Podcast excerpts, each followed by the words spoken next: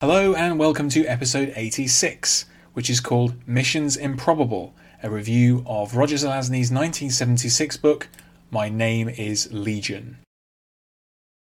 Between 1969 and 1975, the American author Roger Zelazny wrote three stories featuring a nameless, troubleshooting protagonist in a highly computerized future. The book, My Name is Legion, collects all three of these tales, the third of which won both the Hugo and Locus Awards for Best Novella in 1976. Today, Roger Zelazny is best known for his Chronicles of Amber fantasy series, published between 1970 and 1991, and to a certain extent for his influential post apocalyptic science fiction novel Damnation Alley. The stories collected in My Name is Legion are an interesting, if uneven, window into Zelazny's short fiction. The essential premise of the series is that by some point in the 21st century, global society is organized around a central data bank. Like other science fiction authors of the time, Zelazny extrapolated the contemporary developments in computing into a monolithic, centralized system. This stands in contrast, of course, to the messier distributed structure of the internet. The protagonist of the stories was one of the architects of this centralized system, which ostensibly collects the medical, financial, travel, employment, and other records of everyone on Earth.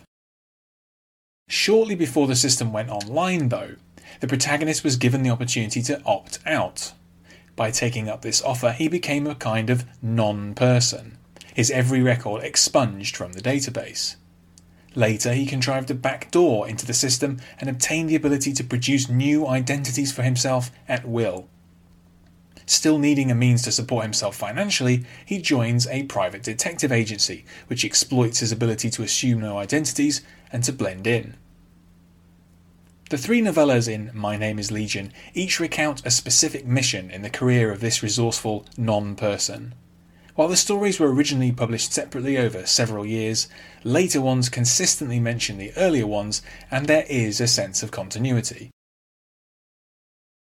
The first story, The Eve of Rumoko, was originally published in the anthology Three for Tomorrow in 1969.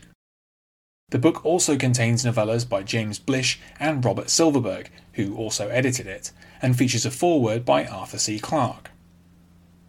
The story introduces Zelazny's nameless protagonist and explains how he came to be a protean non person. By the time the story begins, he's been working as a covert troubleshooter for some time. In this instance, he assumes the identity of Albert Schweitzer, a technician on the experimental Project Rumoko. This initiative aims to use nuclear shaped charges drilled into the sea floor to trigger controlled releases of magma and to create man made volcanic islands. Despite this quite fanciful concept, The Eve of Rumoko is a relatively banal kind of science fiction detective story.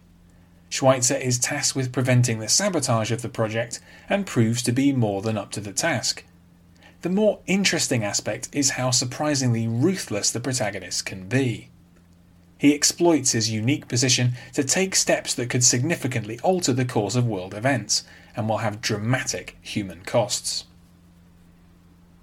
The second story, which has a bizarre and frankly unpronounceable title, was also published in a three story multi author anthology. Edited by Terry Carr, the book An Exaltation of Stars was published in the summer of 1973. It also contains a story by Silverberg and one of the last works by the writer Edgar Pangborn, who died in 1976. Now using the name Madison, Zelazny's protagonist is dispatched to a kind of aquatic nature reserve, which uses sonic emitters to control the movements of marine life.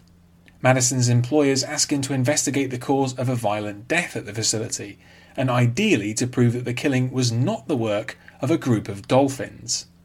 What marks this second mission out is that the science fiction element is slight, at least until the end. Rather sadly, dolphins play almost no part in the story. The final story, Home is the Hangman, was published in the November 1975 issue of Analog magazine. It was highly successful.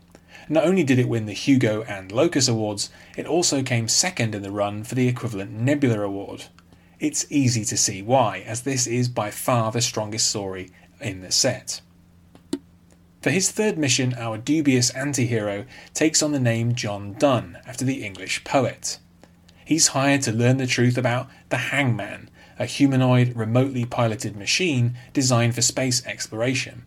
It disappeared on a mission years earlier, but has since crash landed back on Earth.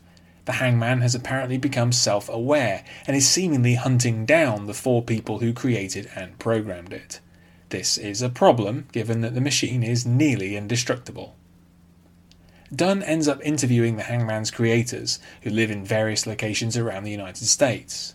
All the while, the implacable machine closes in on its targets.